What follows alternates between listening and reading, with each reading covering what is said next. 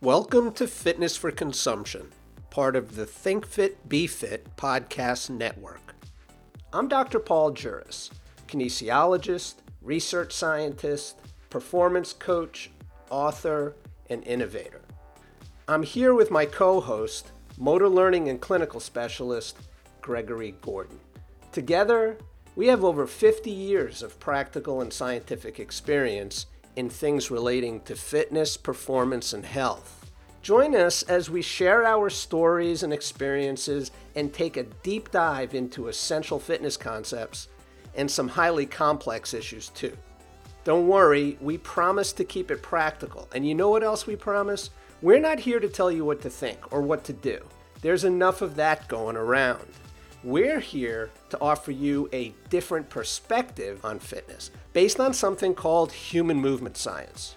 Spend some time with us and you'll think more critically about what people are telling you. You'll sort through it all and understand it more completely, and you'll become self empowered to make better decisions for you or for those with whom you're working. Are you ready? Let's get started.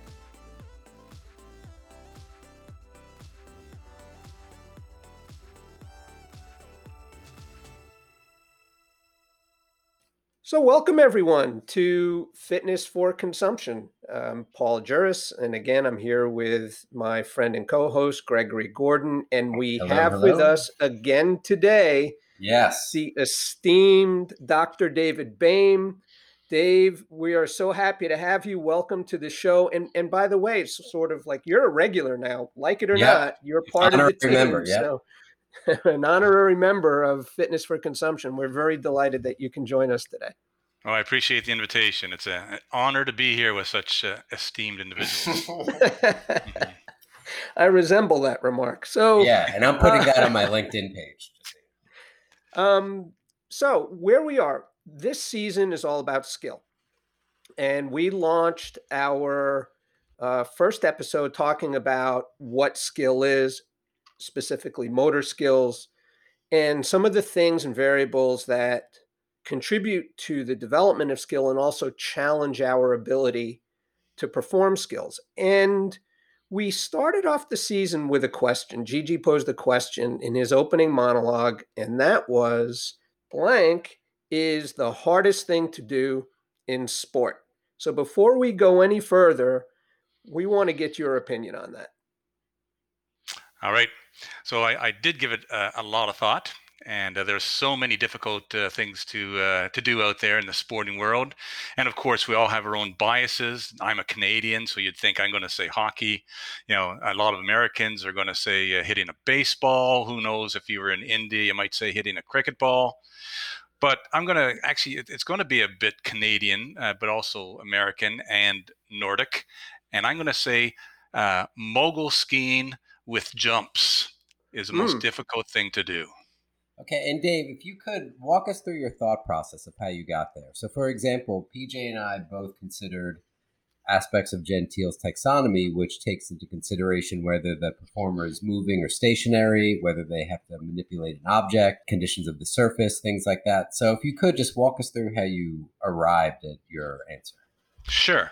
So, I've read from a lot of people on different um, websites, etc. And a lot of people think that hitting a baseball is the most difficult thing to do. And you can understand that because, especially at the, the pro level, you know, the baseball may be coming at 90, 100 miles an hour, which would be translated internationally into 140 to 160 kilometers an hour. And uh, in terms of, um, you know, we've always said, you know, you got to watch the ball, but we know physiologically you cannot watch the ball when the ball That's is right. moving that fast from only 90 feet away. So you mm-hmm. have to predict predict where that ball is going to be. You have to anticipate. So it's very, very difficult. So people would argue, well, you know, a tennis ball can be hit at 100 miles an hour. But on the other hand, you've got a bigger surface with a tennis racket.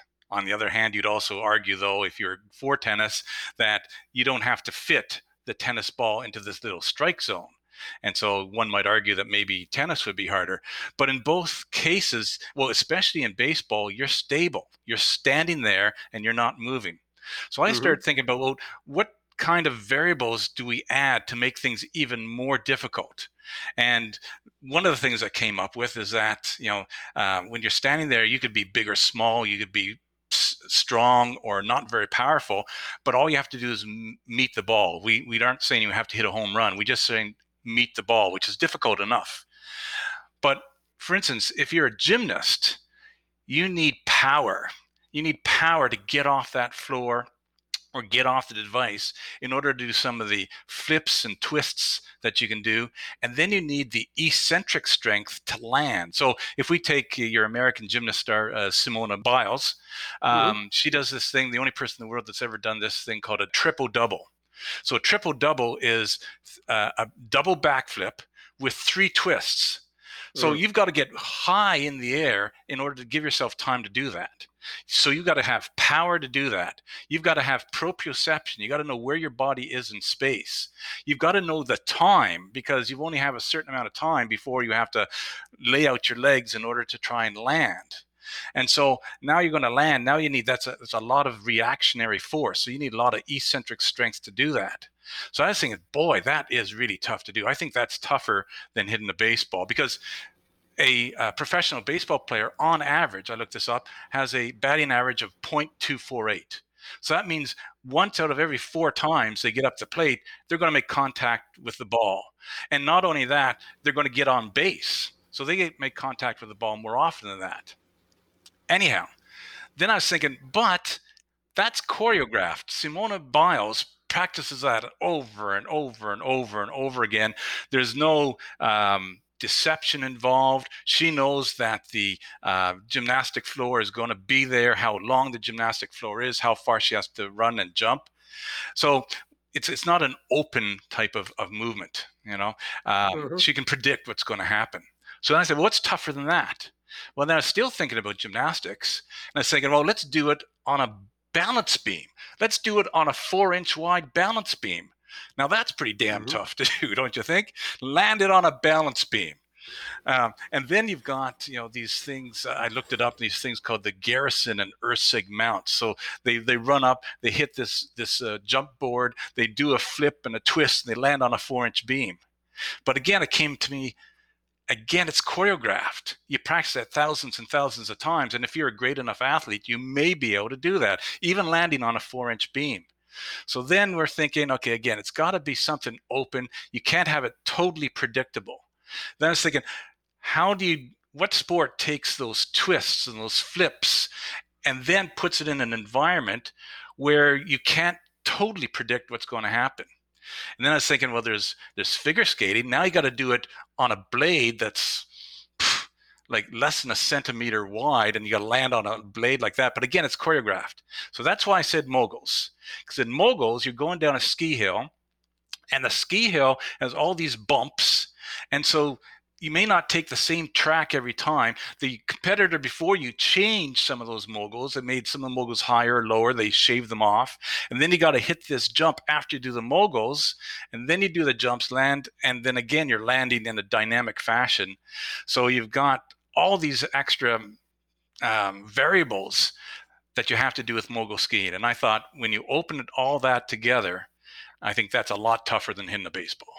Interesting. So there's some really cool features of that that we spoke about in our last episode. So for example, it's a body transport skill. There's a lot of variability in the terrain and the faster you go, the more difficult it is. If you're doing it slowly, you can see what's in front of you and you can anticipate and predict fairly well. Even though the moguls are changing, you can see it. But the faster you go, the less time you have in order to accomplish that. So it makes it very challenging. And what you also suggested is there's potentially a lot of intertrial variability. So you may not take the same route in your second run as your first. And if people are in front of you, that's going to change the condition in front of you. So yeah, that's a really interesting insight into a difficult skill. And you need, by the way, the power and stamina to be able to execute it. Yeah. Gigi, you wanted to say something there. Yeah, so PJ, you you hit on most of the points, but the it did make me think of one other thing that I didn't mention.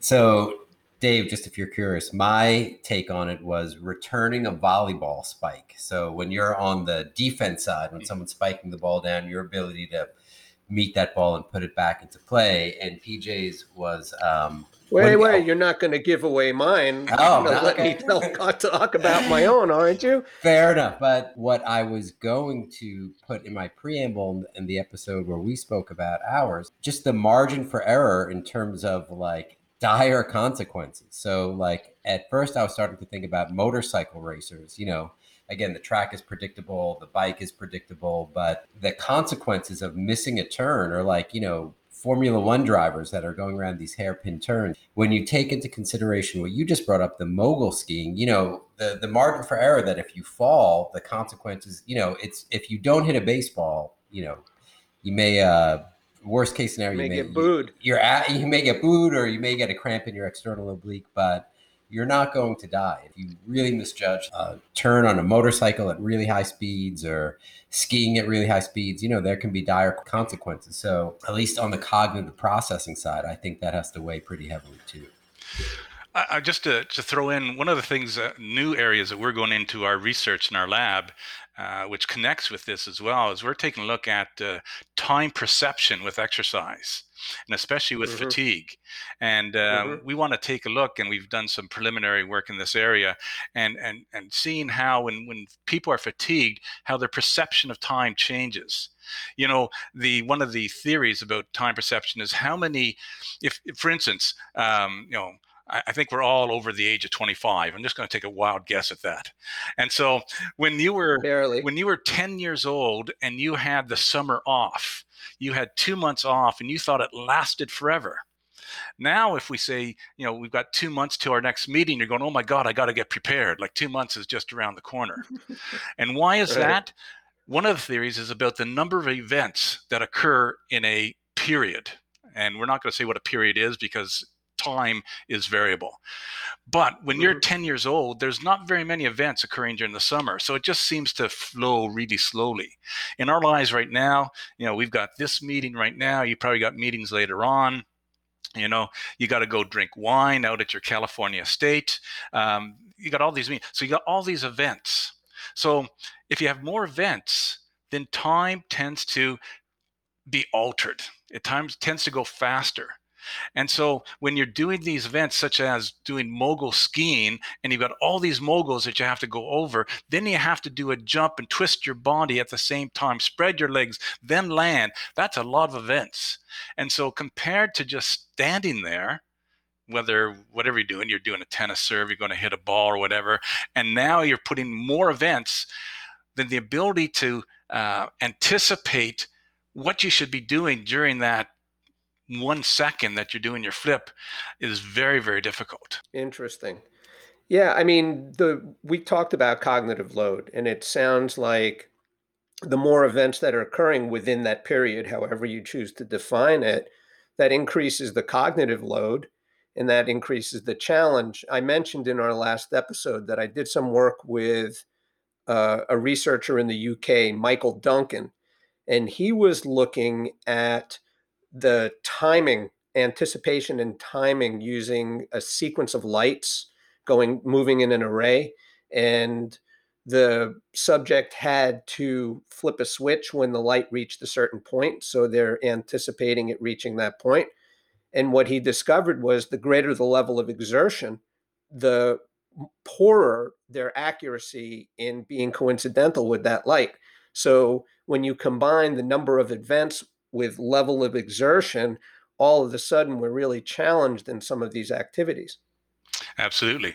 Absolutely. So again, going back to the uh, hitting a baseball, like I say, you've got the the speed of the pitch, you've got the spin of the ball, um, you got the environment. On a windy day, your your curveball is going to move more depending on the, the direction of the wind than on a uh, on a non-windy day.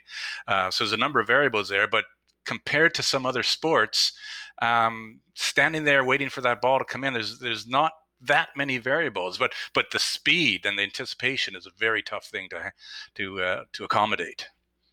Yeah, and if the pitcher is good and he's crafty, mm-hmm. he's changing those pitches from one to the next. So the, there's very high intertrial variability. And what they want to do, and even what a tennis player would want to do, since you mentioned tennis, is you want to get your opponent anticipating what they think you're going to do And once you've got them locked into some anticipatory response, then you change what you're going to do. Mm-hmm. So you can get very, very crafty and almost force them to do something different or make a mistake, which is what really highly skilled tennis players do. So, you know, I, I cut Gigi off because he was going to tell you what my thought was. and I'm going to pay homage to you Canadians. I said the most difficult thing to do in sport is to score a one timer slap shot. Mm. So you're skating as fast as you can up the ice, and your teammate's going to pass you the puck. And usually, when it's professional, that puck's coming really quickly.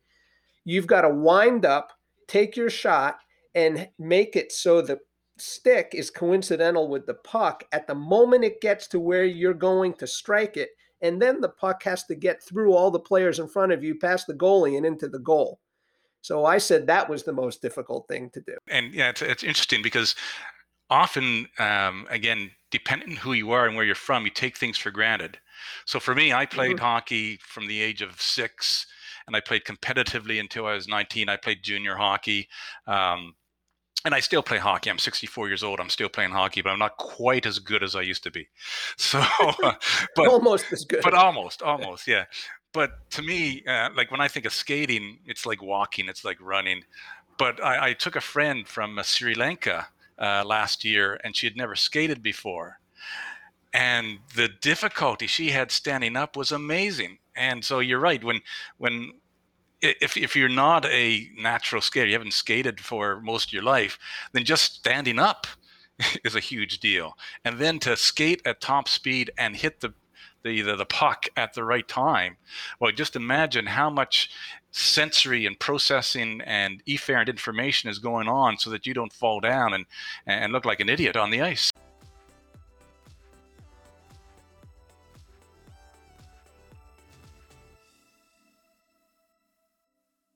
That's a perfect segue to one of the things we spoke about in the last episode, which is stages of learning, going from someone like who you just mentioned that is not familiar with skating. So all her cognitive and physical resources are going to just not falling and hurting herself, as opposed to being able to process higher level information like hitting a puck or something. So, but let's, I'd like to take a step back for a second. So we defined skill in our last episode as consistently achieving a movement goal under a variety of conditions with an economy of effort. So, do you have a definition of skill that you like to use? I can't. I can't beat that one. Um, no, I that's that's. Uh, I can't really add anything to that definition. Well, we'll give credit to Susan Higgins because that's whom I learned that from. So great, that's a good place for me to be. So yeah, I, I happy would, you see would, it that think, way. You know, as um, you know the more degrees of freedom the more events happening in a period of time and you can eh, so going back to again what you said about the economy of movement again when i'm playing hockey or people better than i am playing hockey I don't think about my skating. Skating is just something that happens. So my skating has been shifted to my uh, my cerebellum, and it's automatic. And and now I can just focus on hitting that puck. So there's an mm-hmm. economy mm-hmm. of my brain uh, that only has to focus on the puck now. It, it doesn't have to focus on the skating. So my my skill level in hockey you know, even well at my age would be fairly high, I guess. Of course, compared to a young person, it wouldn't be, but still, it's there, there's an economy in my um, in my skill for hockey because I can I can uh, uh, automatically do a lot of skills I don't have to think consciously about. Let's take that to the next step. So we're talking about economy and we're talking about how to achieve skills. So let's talk a little bit, if you if you will, about how we train for these things, and you know, when you see personal trainers working with folks and they're telling them to contract everything in their body, contract your core, contract your glutes, contract this, contract that, that suggests not economic uh, approaches, but quite the opposite. Mm-hmm. So if we're going to train people in a way that improves economy of effort, because look, if you're not economical when you're performing, you're not going to make it through the fourth quarter, right? Or the third period in hockey you're going to be gassed because you've just been wasting all this energy out there doing things that you don't necessarily need to do. So if, if you could spend a little time with us, how do you factor economy into a training process if you're working with with athletes or even just everyday people? How does that weigh in? Well, um, you know, we're probably familiar with the terms internal focus and external focus. And so, mm-hmm. an internal focus would be, you know, I'm thinking about I need to contract my bicep uh, harder, or I have to push off harder with my my hamstrings. Whereas the external mm-hmm. focus would be, as we are saying before, I just have to hit the puck into the net. I don't have to think about what my deltoid is doing or what my, my uh, erector spinae are doing and that sort of thing. So naturally, of course, if I can't skate in the first place, I need to have more internal foci in order to learn how to skate. But once I change that, then I then I can uh, change my focus to an external focus. So in terms of, of skill development, if I can take the beginner and make that person into a, uh, a skilled skater, let's say, if we stick with with hockey, then um, then I'm putting them in situations um, where all they're focused on is the external goal and and the rest of their body uh, will will will adjust in order to uh, optimize that uh, that situation. So if, if you're feeding me pucks and uh, I'm trying to to, to hit the uh, the net with my my slap shot and I'm missing, then I realize I've hit the puck to the right uh, or I've hit mm-hmm. the puck to the left. So I will automatically adjust my feet in order to to get that done. I don't have to really tell myself to do that because I'm focused on where the where the puck is going. So um, right. I, I, think for, for for skill we have to incorporate. Uh, you know, often when we're we're training, we're incorporating um, uh, physical fitness aspects with skill. So we often see, for instance, in, in tennis players, uh, rather than just you know keep on hitting a, a, tennis racket, they often use a medicine ball and throw it from the right and left while they're moving to the right or left on, on a clay court and sliding. So um, they're, they're they're doing similar skills, but in a slightly different environment, so that they um, they, they get a, a novel uh, stress. You know, you've have you heard? I can't remember the author's name. He talked about the OK plateau. Have you? Do you remember the OK plateau? The no. no, that's new to me. Okay, so and if I remembered the the name, you you, you know I know the, the OK Corral. But the OK Corral. That's right. Yeah. Well, this is the OK Plateau. The OK All Plateau. Right. Okay, so let's take another sport. I've been playing tennis since I was uh, like 18 years old. So, my God, that's uh, 40 years. 46 years ago. So 46 years of tennis. You'd think that I'd be getting better and better but I'm not getting better. I'm, I'm just I'm staying the same all the time because I'm playing mm-hmm. the same guys all the time. I could right. get better, even at the age of 64. I could get better if I forced myself to to start taking lessons and learn. Well, in fact, lately I, I'm now doing a semi-Western grip, and I've changed the way I hit my forehand. I'm hitting a lot more topspin. So I'm not on the OK plateau actually because I've improved my forehand by changing my grip. But most people are on the OK plateau. They keep on doing the same thing over and over. So we need to change and add new stressors to these people so they get off the OK plateau and you know have them do something with the medicine balls have them do something on on the uh, the clay courts instead of the hard courts or on the grass courts but change things up but they still have to do similar movements so that the autom- automaticity of the cerebellum is still there. Right. Gg yeah i um so I'm actually familiar with that concept under the term the power law of practice, and it speaks to like why someone they get a guitar for Christmas in three years they're playing really well, and then after those three years, you know, they either like plateau or they get worse because exactly they're not continually challenging themselves. But Dave, I've got a couple questions for you based on what you just said. So my first question is, when you were talking about um, taking a novice and initially they have an internal focus. If you're working them as a coach or trainer or something in that capacity, is your cueing in feedback um, designed to give them an internal focus or you just accept that that's probably what they're doing and you're actually giving them cueing and feedback to sort of draw them away from that towards an external focus. You're right. I'm, I'm trying to give them an external focus, but I'm breaking down the skill into its component parts. And so um, I'm also a squash player. I used to teach squash. I, have taught tennis. And so if when I t- take a beginner, I'm not going to toss the ball to them. I'm going to toss the ball vertically in front of them not so then all they have to worry about is the height of the ball not that the ball is going in this direction and then bouncing up. I'm just going to have it bounce mm-hmm. up and down. So now i tell them you know to hit the ball from low to high And so once they can do that with just a drop ball, then I can toss the ball from over the net. And now they have another variable to contend with that the ball is going forwards and coming up, and then they have to adjust. So you're right. I'm just telling them to hit the ball low to high, uh, and they will will adjust. But I've compartmentalized each part until they can actually hit a, a drop ball properly. Then they can hit a, hit a toss ball properly, and then I'll move and I'll toss the ball away from them. And then they have to move to hit that ball, and eventually all this comes together after weeks or months and then we can then hopefully it will be you know somewhat compartmentalized for them. Okay so your cueing is actually geared more towards external focus. Mm-hmm. and then my second question is so what's your position here? Is exercise a skill or is exercise a tool that we use to become more skillful at other things like hitting a racquetball or? Uh, well, it depends on what your focus is. If you're a CrossFit athlete, exercise is a skill you know, mm-hmm. to, to do some of the activities in CrossFit, like the uh, the pull-ups that they do. I tried that a couple years ago, and I damaged my shoulder, and I, I, I had I couldn't play tennis for a year because I do my, you know, my my chin ups slowly and methodically, and I watched a CrossFit video, and here's these guys reaching up with their hand, and they're tossing themselves up and then bouncing yeah, kipping pull-ups, they call it. kipping. That's right, that's the term.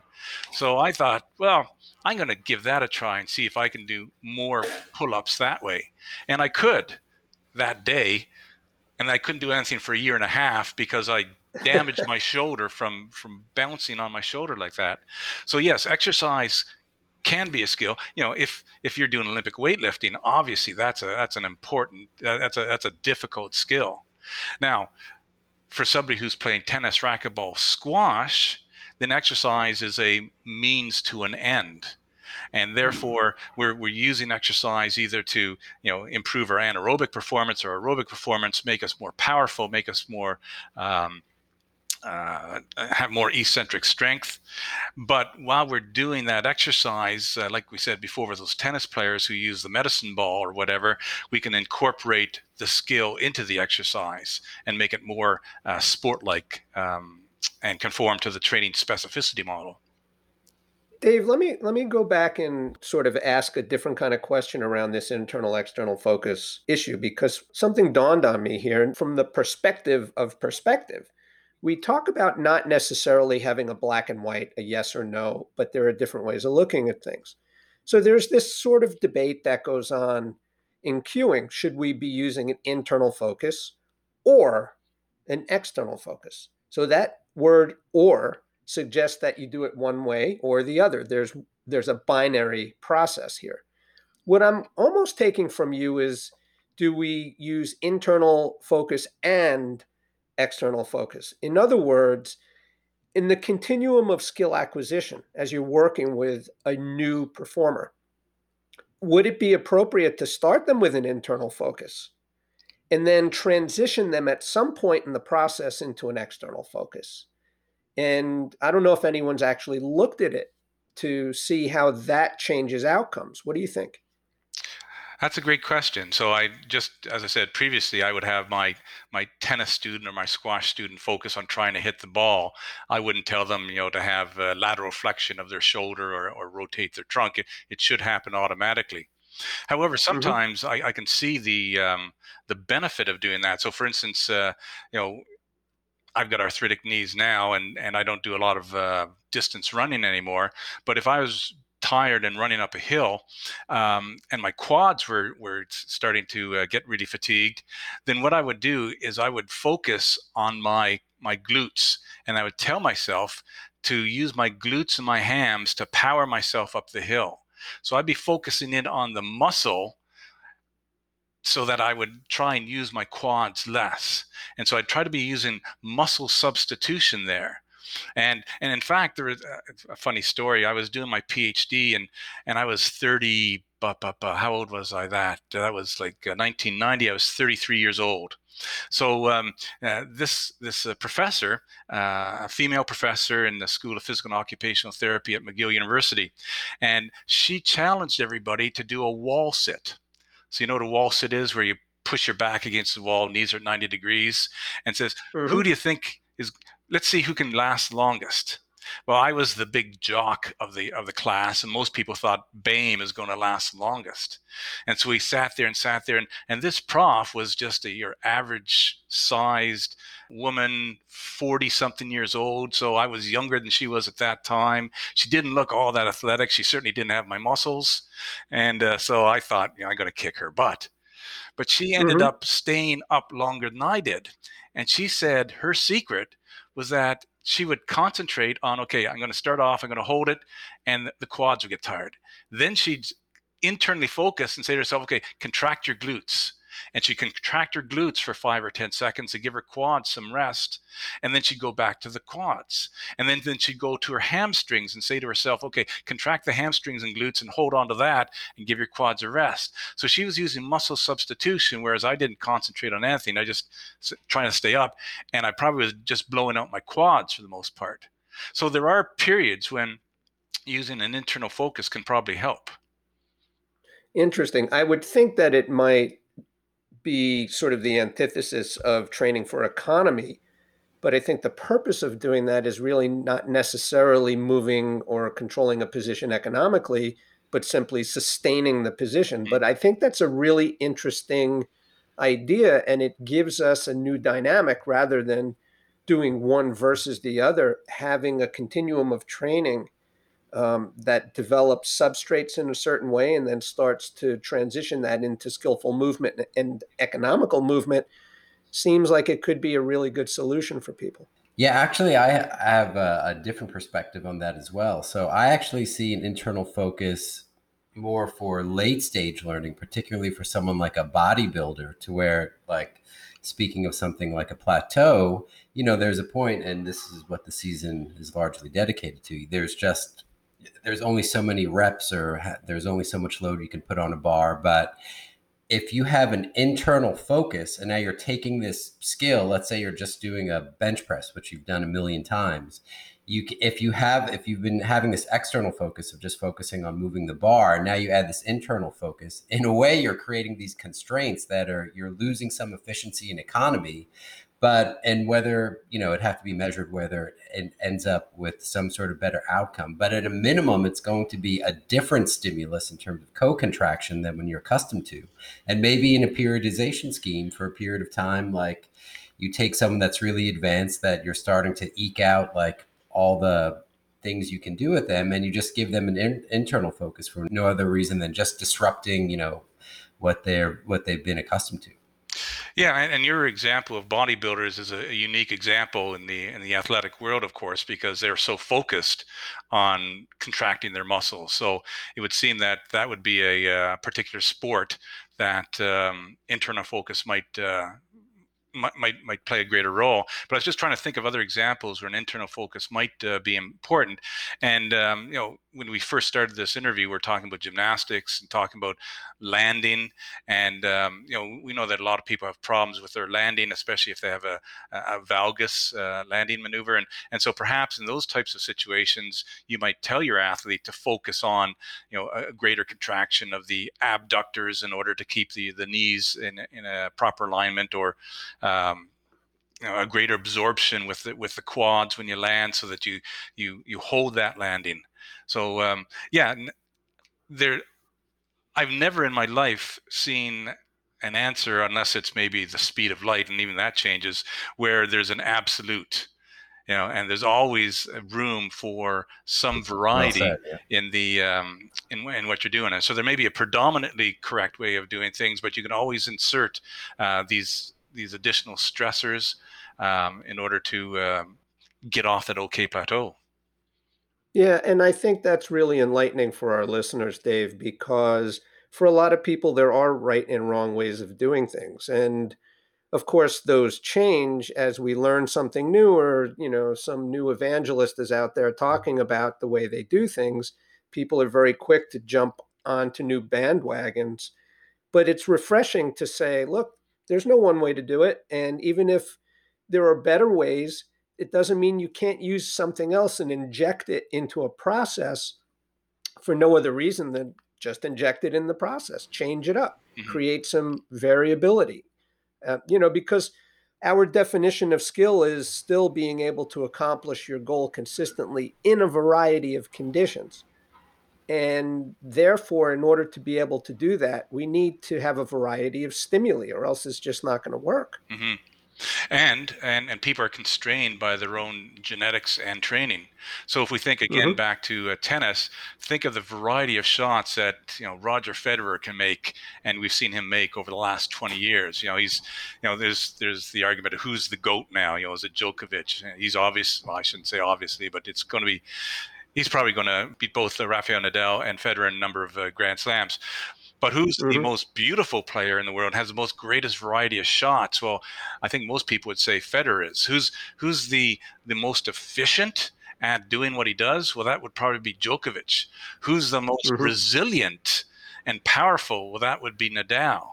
And so, depending on your your uh, repertoire, um, it's it's going to allow you to inject more or less variables. I think you could inject more variables into Federer's game than you would into Nadal's game. Nadal's going to beat you in one way. He's just going to power you over, but Federer's going to beat you in 10 different ways. Good point.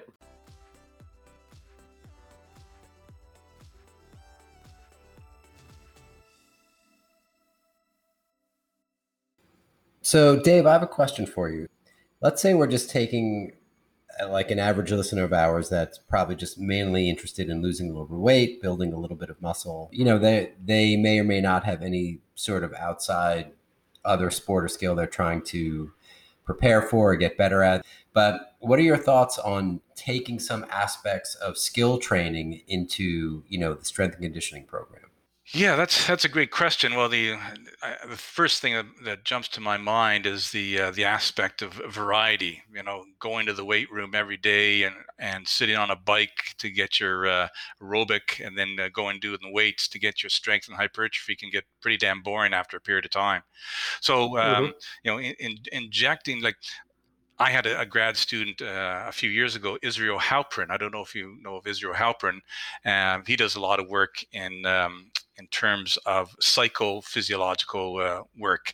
And um, he, he was a boxing coach. And so he got me into boxing, and the workout was phenomenal. And so I had to learn how to properly box. Um, but at the same time, of course, using the power and, and the strength in order to, to hit the bag as hard as I could. So the enjoyment went up measurably uh, compared to going to the weight room over and over and over again. And then I had to in order to to um, to throw a, a, cross or an uppercut or whatever, I had to learn how to to move my body properly again, and uh, I think that helped me in terms of my other sports again, playing tennis, playing squash, playing hockey, and so my my enjoyment went up. My uh, again, I, I got off the okay plateau of playing those sports. I learned a new sport, which then helped transfers because when you're boxing you really need that that core stability. And you need that core stability to transfer your angular momentum. Now we do that in tennis and squash but in tennis and squash you're, you're hitting especially in squash a very small ball and tennis a larger ball but you're not you know exerting the, the forces at least um, that I would exert when it comes to uh, punching a bag or it was actually a person hitting somebody in the head. So I really learned how to transfer large forces and torques uh, by taking up this new sport. And then this new sport was intense. Uh, we do it for prolonged period. So I burned a lot of calories. Uh, I altered my uh, neuromuscular coordination, and I, I received more muscular endurance as well as strength. So um, yeah, it was it was terrific. I really enjoyed boxing. Interesting. I think you know just adding more to the repertoire, building what we call the fitness ecosystem, you know, doing more things which allow us to solve more problems. And the more we do that, ultimately, the more fit we become. Uh, because you know, fitness is really a measure of how effectively we move, mm-hmm. and so I think that contributes to the overall ability to move, which then will help people to put on muscle and lose weight. Yeah, and I think it relates back to um, you know children as well. You know, one of the issues is uh, how early do you start specializing in a particular sport, and if all you do is you start playing tennis at the age of six and you did nothing else, then you tend not to be able to adapt to different environments as well as somebody again we go back to Federer who was supposedly a, great soccer player as well as a tennis player etc etc Wayne Gretzky um, great hockey player was also a great softball player and a lacrosse player. Um, mm. you know uh, oh geez, a Can- Canadian uh, basketball player who now coaches the New Jersey Nets or New York Brooklyn Net um, Steve Nash. Oh, Steve Nash. Steve Nash. Yeah. Great soccer mm-hmm. player, supposedly. So you could see in his footwork on the basketball uh, court that you know he had great footwork, and I'm sure that uh, was transferred from from soccer. Gretzky had f- great footwork. I'm sure that was transferred from from soccer and lacrosse, etc. So you're absolutely right. You know, when you add new skills, they we, we talk about training specificity, but training specificity doesn't mean that you have to do the exact same thing over and over and over again. You need to do similar things repeatedly and then and combine all those skills which will make you a far more skilled individual wonderful in our prior episode pj and i were talking about t- you know what you're when you're talking about all these athletes you know what the one of the things they have in common again is their skill in terms of being able to predict, um, you know, which is based on experience and conditioning. And um, but what do you think about taking elements of prediction and randomness into just the strength and conditioning setting? Like, so if someone is doing a lunge or a bench press, or you know, just pick an exercise, adding some different elements that would, you know, um, that would vary the the predictability and the randomness of what they're doing in order to tease out some of these variables that then that can then be useful in a sports setting. So what are your thoughts on using those in just a very sort of narrow strength training application? Yeah, gives gives me two thoughts. One thought um, uh, applies to pacing. You tell a person to do uh, ten repetitions, and they will automatically, whether they know it or not, will pace themselves so they can do those 10 repetitions. And so we've done a mm-hmm. number of studies on on uh, pacing, and um, we found that when you don't tell an individual how many reps to do, that the the force output changes at the start of the uh, of the set. And so by doing what you're saying is to throw some randomness in there, then you can you can alter the way that the person um, has their force output during a, a bout of exercise. And if they know mm-hmm. exactly what they're going to do, they have to do 10 reps, they have to run for five minutes, they have to do whatever, um, they're going to set up some sort of pacing. You want to alter that pacing and, and make sure that their system um, isn't conserving energy all the time. Of course, pacing is a good thing if you know if we're running a five kilometer race and we know how much energy we need. But during training we want to surprise and stress a system. So i think that randomness is very important. Agreed. Um, dave as usual it's such a pleasure to have you with us. We learned so much from you and hopefully our listeners can take some of your insights and find ways to apply them and uh, we really look forward to having you join us again as an honorary member of yes. our podcast, for sure. All right, we really appreciate it. I'm, I'll wait for the shirt in the mail. yeah, don't wait for the check, but a shirt. Hello, all. GG here. We hope that you're enjoying today's podcast and want to remind you that more great fitness content is right at your fingertips. So please join our friend Jennifer Schwartz on the Think Fit Be Fit podcast show where she offers her experience and knowledge about exercise physiology and athletic training in truly unique discussions on building resilience and inspiring high quality exercise. And now, let's get back to our conversation. All right, and we're back. So, PJ, we've had a really interesting discussion with Dave, and so now it's time to look at training for skill. But before we do that, I asked Dave this question, but I didn't ask you this question yet. So, what's your stance? Is exercise a skill? You know, that's it's such a loaded question in a way because everybody's going to give their opinion. Dave certainly gave his. I think that all exercises are skills, especially when they're goal directed. Right? Right. So it doesn't mean the skill is perfected. It doesn't mean that we're executing the skill well, but the nature of any exercise really is a skill. And as an example, take a biceps curl, a simple mm-hmm. dumbbell biceps curl.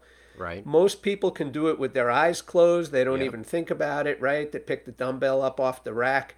Mm-hmm. But there are so many things that go into executing a biceps curl.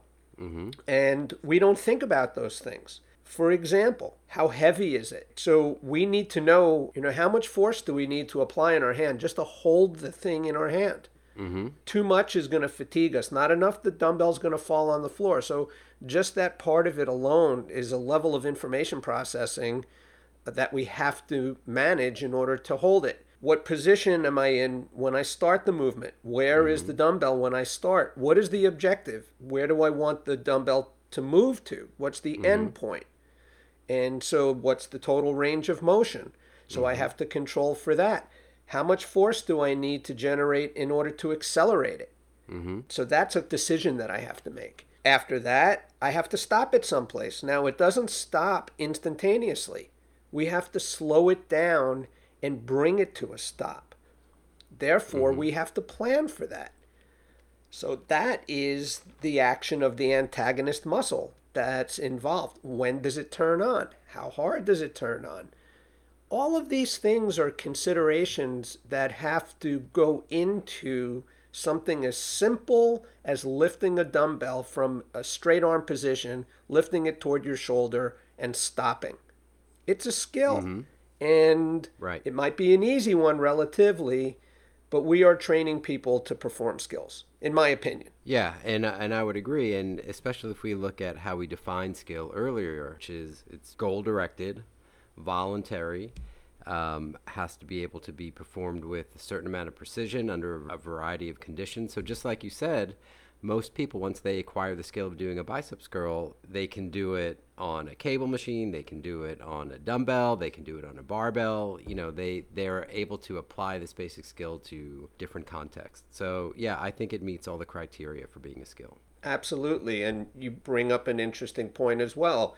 If it's not a dumbbell, maybe it's a cable, maybe it's a barbell, maybe it's a machine, maybe it's an elastic band. Mm-hmm. All of those devices and implements have different properties and characteristics that go into the information processing component of the skill. Mm-hmm. We sometimes get so focused on the load that we're moving or the repetitions that we're executing or even the speed now. So if we're doing velocity based mm-hmm. training, but each one of those implements introduces a different type of element into the control condition. And therefore, it changes the constraints of the skill people need to think about how many different ways can we do a biceps curl, not simply that it's a biceps curl and it's some mundane exercise, but what we do with it, how we challenge people is what makes it a different type of exercise for people.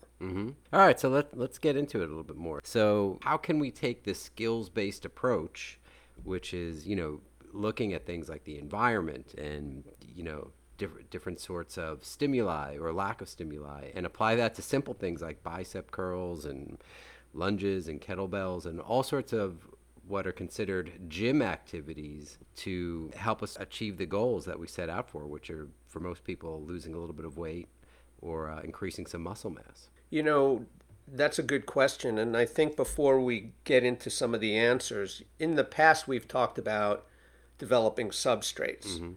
And if our listeners have had the opportunity to hear us talk about physical substrates, those physical capabilities that we have to have, or cognitive substrates, understanding what the movement goal is, what the task is, and seeing how those things factor into the performance of any exercise, we need to add a couple of more things for people to consider. Mm-hmm. And you mentioned a little while ago the risk associated with, for example, a motorcycle rider going around a high speed turn. Mm-hmm. So there's a cognitive element to that because we have to think about that. But there's another kind of element there, and that gets into our psychological state. Mm-hmm. Our readiness to perform in anything, our level of arousal and stress mm-hmm.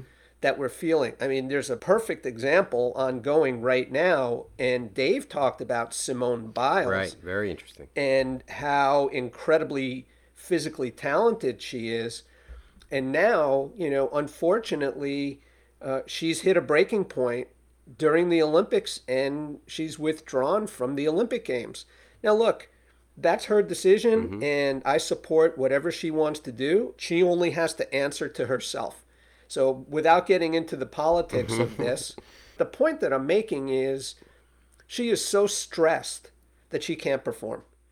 She did a move the other night where she lost control of her body in midair, and she's putting herself at serious risk. And so that emotional level of arousal, mm-hmm. which is she's hyperstimulated and therefore unable to perform, that's a substrate.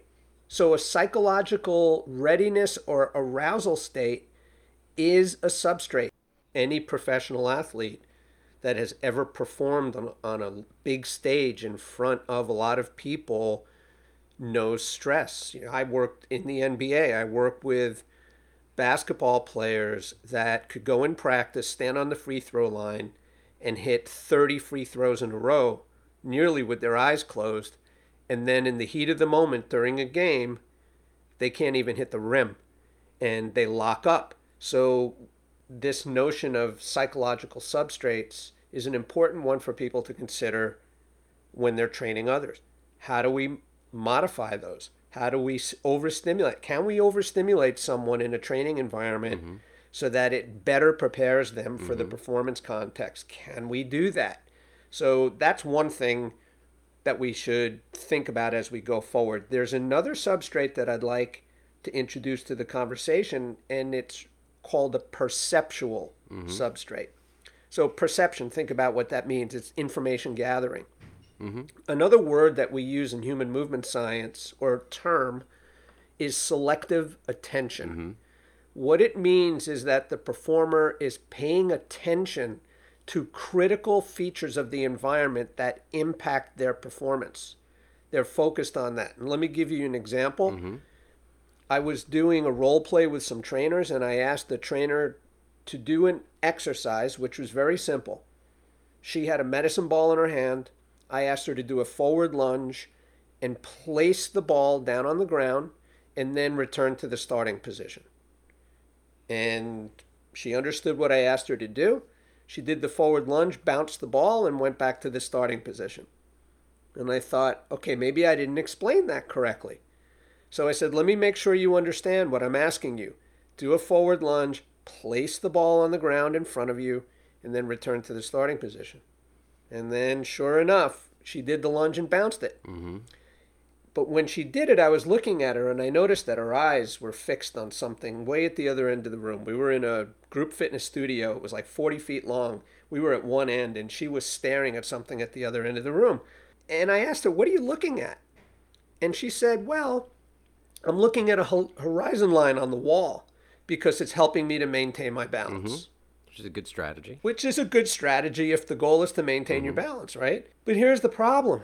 She wasn't looking down at the ground where she needed to place the ball. What I did then was ask her to focus on a point on the ground, lunge to that point and place the ball there and return to the starting position. And when she did that, she placed the ball on the ground as directed and returned to the starting position. So the problem wasn't that she was a motor moron, mm-hmm. which a lot of people would assume.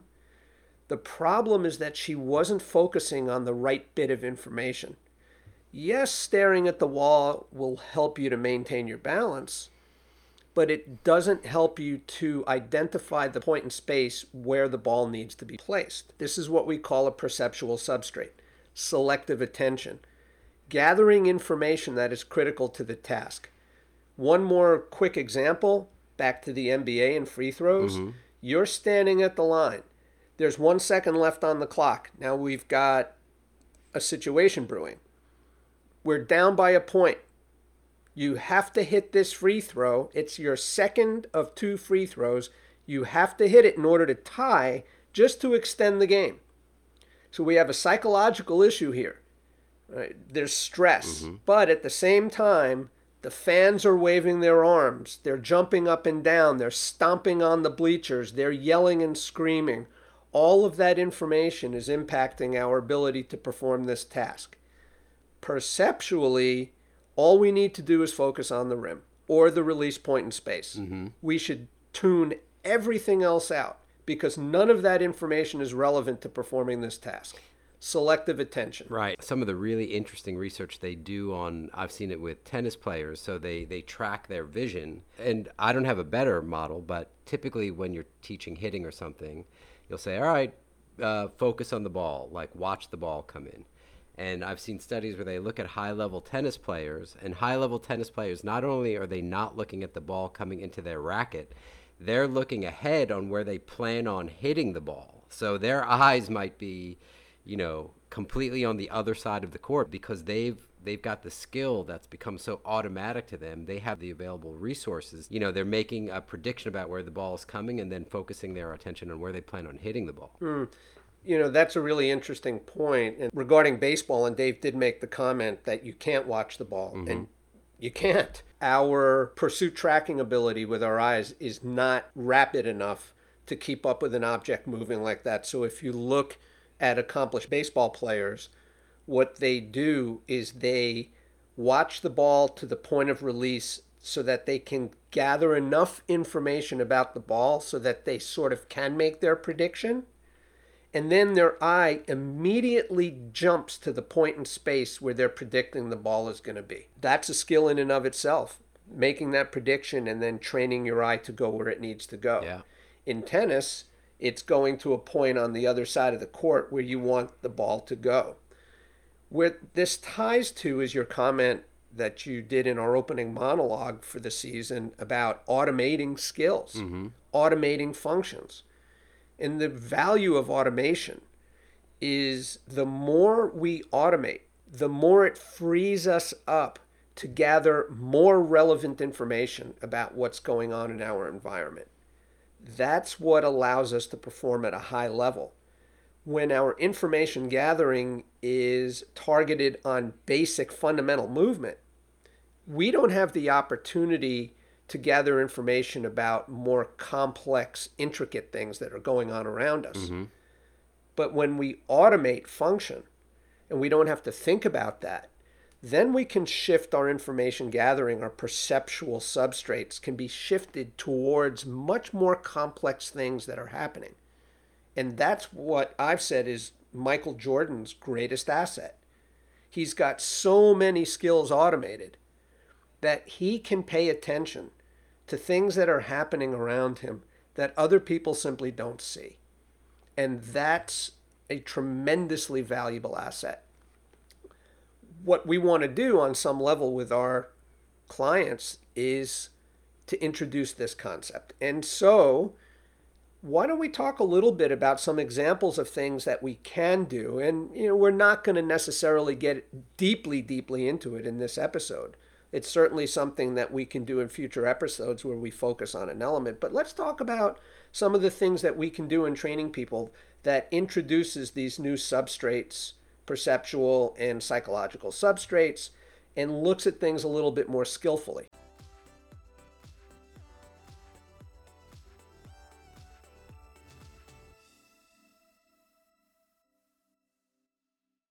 Yeah, so why don't we look at something like the knee extension, which a lot of people think might not have any utility or at the most just some baseline utility at generating some quad strength. Someone, if they do it often enough, and again, that's variable to the person and their experience, but assuming they do it somewhat consistently, let's say within six months they'll have that skill pretty well automated where they can do it consistently, they can start and stop the bar at different speeds, at different locations um, so once they have that, once they can show that proficiency, yeah, we can start to, for lack of a better term, mess with different aspects of training to um, to actually help them become more skillful. So something that we could do is, looking at just what visual stimulation. So adding things to the environment, subtracting things from the environment, making them track an object uh, while they're doing the knee extension, having them close their eyes. Um, there's a bunch of different things we could do to just distort the visual field while they're performing the exercise. Yeah, and, and, you know the visual field in a leg extension, we need to think, well, what is it doing? So when we're using our vision to gather information, what information are we actually gathering? And what we're really doing is using our visual system to help us understand the position of mm-hmm. our foot in space. That's it. It's a very simple thing. So that that's called exteroception, by the way, mm-hmm. using vision for information about our movements. So what can we do? Well, we can have somebody close their eyes. And so if we remove the, the visual information, now they're dependent on some other form of information processing. And that goes to proprioception. I can tell you from experience, we did a research study when I was at Beth Israel Medical Center looking at proprioceptive acuity in a leg extension task. And what we discovered is people are very inaccurate. When you take away their vision, and ask them to move their limb to a specific angle or position in space, they can be as much as 20 degrees off. Wow. So proprioception is not really that accurate.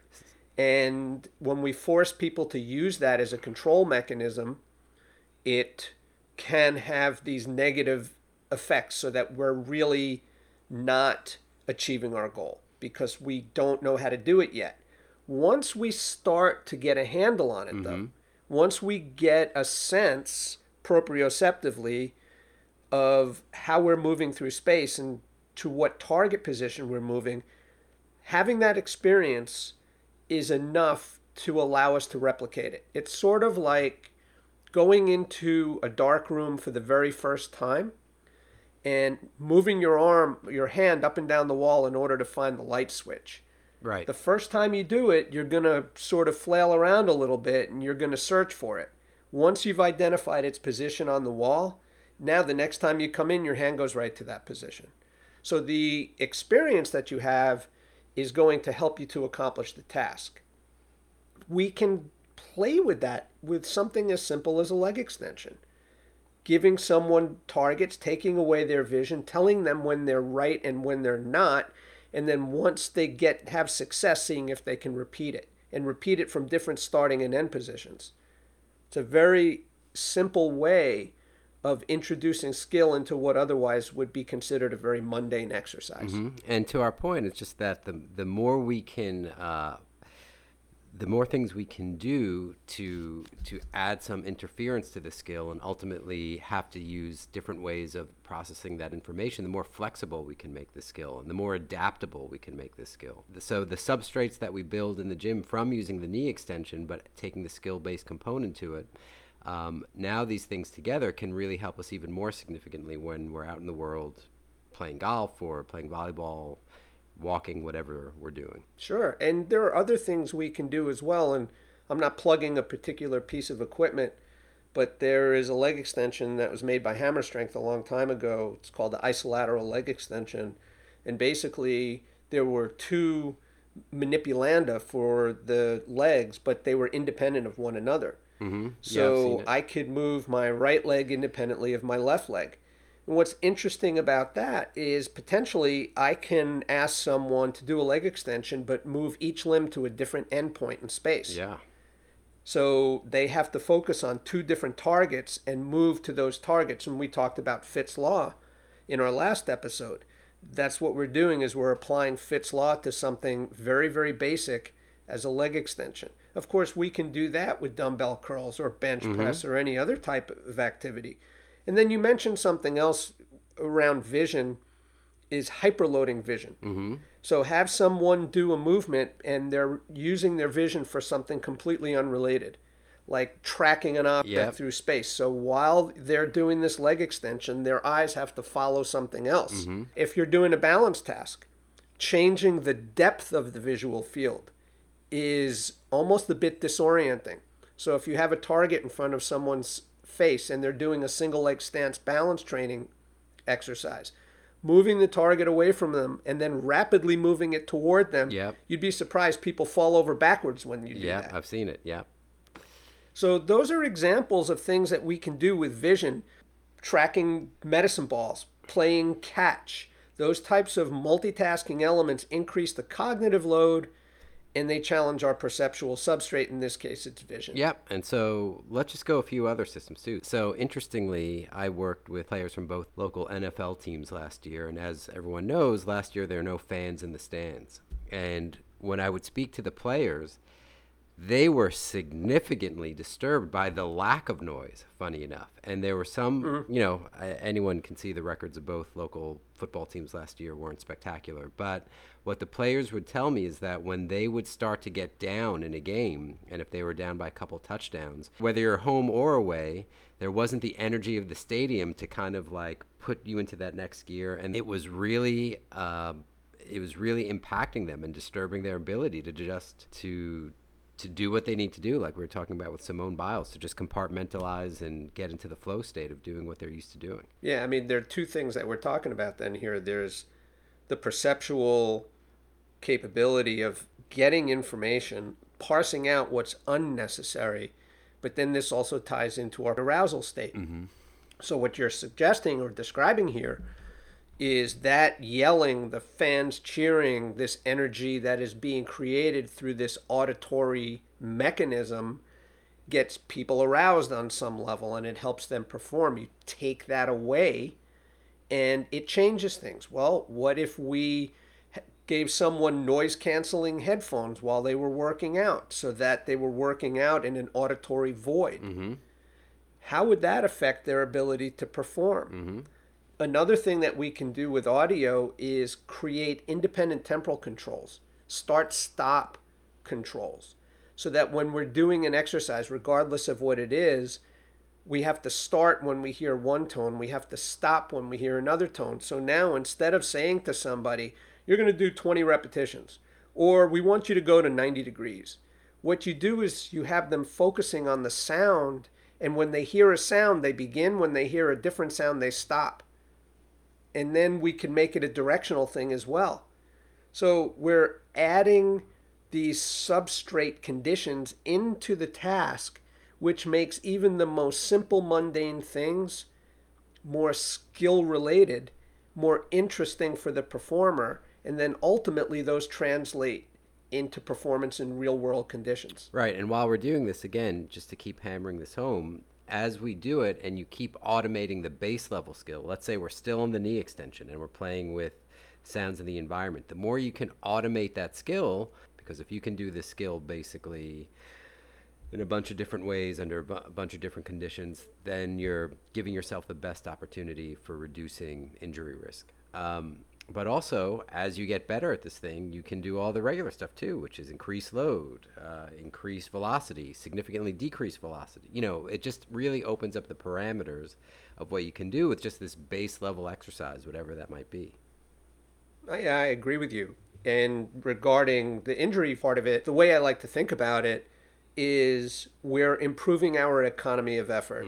If we think about the definition of skill that we offered, it's achieving a goal consistently under a variety of conditions with an economy of effort. The more we automate, the more economical we become. The more economical we become, the less stress we put on our body. And when we reduce our physical stress load, and improve our ability to deal with our cognitive load, that frees us up to move efficiently, and that's going to help us perform better. Whether that reduces injury risk is a question in and of itself. And you know me, Gigi, we've talked about things like this. I hate to say that we can reduce injuries because, in my opinion, we don't know when injury is going to happen until it does. So it's hard to say that anything really effectively reduces injury occurrences. But at the very least, if we can make ourselves more efficient, that's going to improve our ability to perform, and that has positive connotations. Fair enough. So you mentioned proprioception. Let's look at that for a second. And when vision is available, we tend to rely on that to really hone in our movements. And so any trainer that's ever worked with someone, you know, if you ask someone to do the same exercise they're doing easily with automation as soon as they close their eyes you'll you'll typically see a disruption they might like lose their balance or they'll pause so we know mm-hmm. that reliably we weight vision most heavily when it's available but if you take it away in a specific context like you mentioned that someone's closing their eyes it doesn't surprise me at all that initially you saw what you did which is that people really couldn't be nearly as accurate as they were when they had vision but over time they could learn to be. So I think that's a really interesting way of using proprioception in a meaningful and safe way. As a and again, there's definitely a time and place for using unstable surfaces, but um, we know that some of the, if not risks, some of the the inefficiencies of using unstable surfaces are the time you're spent just wobbling around and not really able to use significant load to you know maximize your training time in the gym, which is a priority for most people. So, coming up with interesting ways, meaningful ways of making us rely on our proprioceptive system um, to help automate movements, I think is is certainly something we can and should be doing as well. Sure. I mean, if we do joint angle replication stuff with people with their eyes closed, it's a fairly inaccurate thing, but it doesn't mean we shouldn't do it. So, certainly asking someone to close their eyes and find a point in space is an interesting mechanism. It doesn't mean that they'll be accurate, but we can train people to improve their accuracy. I think the mistake people make is in removing visual information and relying on proprioception for things like balance, which is getting to the unstable surface idea. I don't think that works very well. I don't think that proprioception in that way is helping joint position sense is not necessarily helping. Hmm. What we need to think in terms of proprioception and balance are the mechanoreceptors in the bottom of the feet. Mm-hmm. Right? Those pressure receptors in the soles of our feet that tell our brain where our center of gravity is over the foot. Mm-hmm. And as we sense that change in center of gravity, over the foot. Now, center of gravity is not center of mass. Mm-hmm. Center of mass is the balance point in the body. Center of gravity is the vertical projection of the center of mass over the base of support. Mm-hmm. As that changes, and as that center of gravity moves closer and closer to the edge of a foot, mm-hmm. the brain senses that and starts to enact a, cor- a corrective mechanism, right. a corrective response. So you might widen your step. You might um, do something to really widen your base. So you you you'll you might just pull your center of mass back to where you have more distance from your base of support. So there's different strategies you can use in order to, if you're trying to maintain your center of mass over your base of support, there's different strategies that someone can use in order to uh, achieve that. Right, and as we're thinking of a training application, what I would recommend is using something like an Airex pad or something similar, a towel, a rolled up towel standing on that. So what that does is it slightly desensitizes the mechanoreceptors in the feet so that subtle changes that we could normally sense because we're on a rigid surface, we don't necessarily get that subtle information anymore. And we're then having to make corrections. And by the way, we don't correct this by tightening our core. This is something that is really misunderstood. This is not a core function mm-hmm. at all. We enact corrections to balance by applying pressure through our feet. Right? So if you try standing on one foot and think about where you're fatiguing, you're not fatiguing in your core. It's the muscles around your foot and ankle that are fatiguing mm-hmm. because we're applying pressure through our feet into the floor in order to make these subtle corrections in the position of our center of gravity. If we use an Airex pad or a rolled up towel, while we're doing these things, we're desensitizing that information. We're making it a little bit more difficult, mm-hmm. which then heightens our other senses. Mm-hmm. We don't even have to do it with our eyes closed. We can do it with our eyes open because we are removing some of the information. We're removing some of the sensitivity and accuracy of the information that's coming up through our feet, which forces us to then process different kinds of information that's helpful. That's going to help us with skill development. So, do you think that the eyes closed just imparts too much risk, or you think it's just not as transferable as something such as what you just mentioned? Well, I think it. I think it. Depending on the the condition that you set up, it could be very risky mm-hmm. to take someone's vision away. But I just think it's too cliche. Mm-hmm. I think that what everybody does is say, "Okay, we're going to close your eyes." There are other things that we can do besides closing eyes that can change the way people perform. And using these soft, pliable surfaces, those things can be very, very effective in improving performance just by taking a little bit of information away. You don't have to take the whole thing away. PJ, off off the podcast, we were talking about using an Airex pad on a leg press just to see, you know, what that feels like when you push into a plate. So I actually did that in the gym yesterday. Mm-hmm. It is much harder to know how hard you're pushing into the plate. I mean, I see what I'm pushing because the weight stack is next to me, but if I had my eyes closed, uh, I would have a, um, a very distorted idea of how hard I was pushing because it just feels so different. It really feels there's a what you feel is a lack of information. Yeah, I'd like to think of using that as an insensitivity tool. And you're yeah, right. When good. you're pushing into that, it's difficult to know how much force you're producing for two reasons. One is because it is dissipating a little bit into the pad, but two is because the reaction, the reactive force, is delayed. You push into the pad, you get the reactive force, but it's later than it normally comes. So that slight delay, that lag time between what you're producing and what you're sensing really can throw you off. Mm-hmm. And these things have direct effect on performance. So doing it is really challenging your perceptual system to gather that information and make effective use of it. And that's training mm-hmm. for skill. And that, mm-hmm. you know, what it also brings in is a, is a last point here because we can also change the space in which we're working. We could add temporal elements to what we're doing, timing our mm-hmm. movements. Um, for example, if you have someone do a step up on a box, they're going to get into a very good rhythm yeah. then all of a sudden throw a medicine ball at them while they're doing it. And what they will do is they will time their ascent to the top of the box so that they get to the top at the same time that the ball arrives. So yeah. that's adding a temporal component, an environmental constraint to the movement. But lastly, this comes down to cognitive load.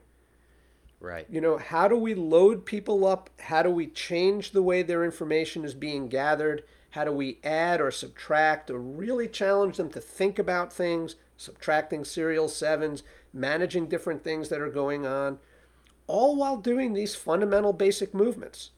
And what we do then is we automate those fundamental movements. And that's what we're ultimately trying to do is create automaticity. I would, yeah, sure. All right, so I guess the question is what really matters? You know, we're talking about all this, so what really matters?